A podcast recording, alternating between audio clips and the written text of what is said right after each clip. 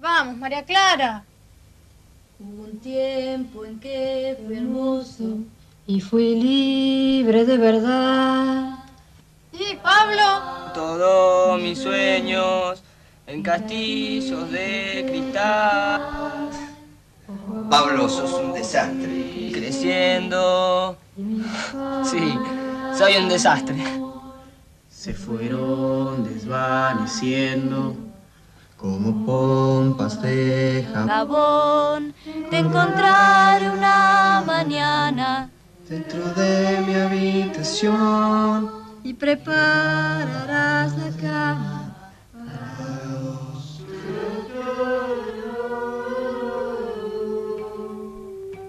Detrás de las paredes que ayer te han levantado, te ruego que respires todavía. Apoyo mis espaldas y espero que me abraces, atravesando el muro de mis días. Y rasguña las piedras, y rasguña las piedras, y rasguña las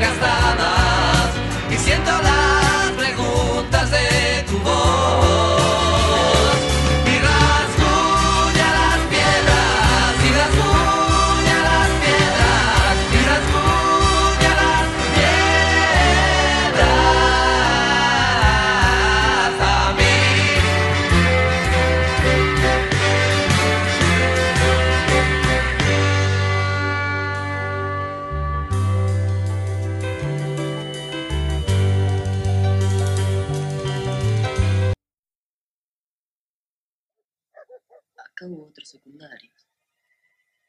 Trajeron a los chicos de la noche de los lápices. ¿Qué? Los milicos la llaman así.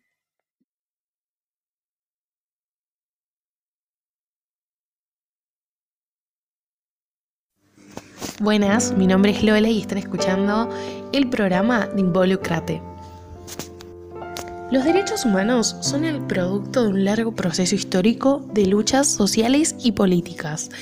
Los estudiantes de la provincia de Buenos Aires también fueron protagonistas de largas luchas por la conquista de sus derechos, como lo fue el boleto estudiantil y también por la amplia participación política que terminó con la trágica noche de los lápices marcando a fuego una historia del movimiento estudiantil de secundarios.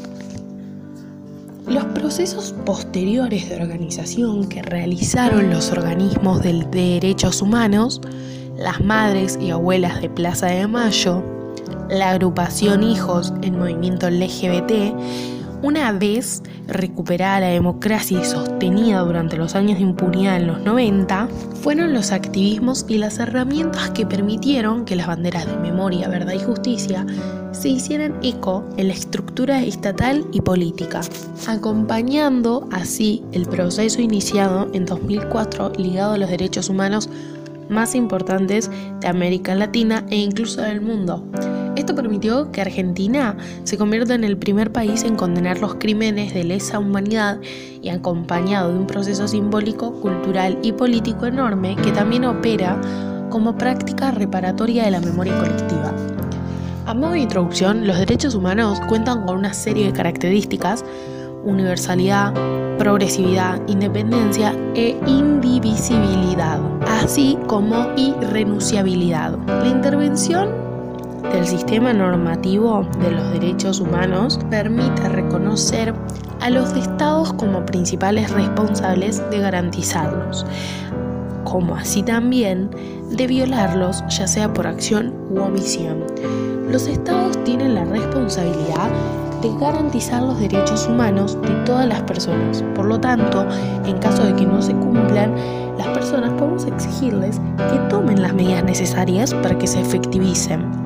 Desde la recuperación democrática, y especialmente en los últimos años, se abrieron paso las luchas de los feminismos, los colectivos LGBT, U, y a partir de las cuales asimismo también amplias maneras de ampliación de derechos y de reconocimiento de sectores que históricamente fueron invisibilizados.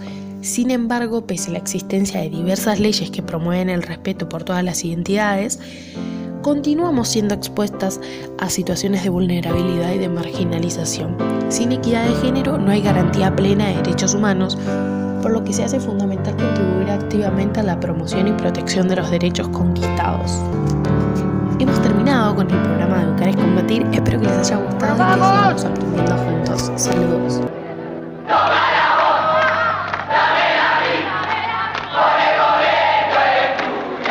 ¡No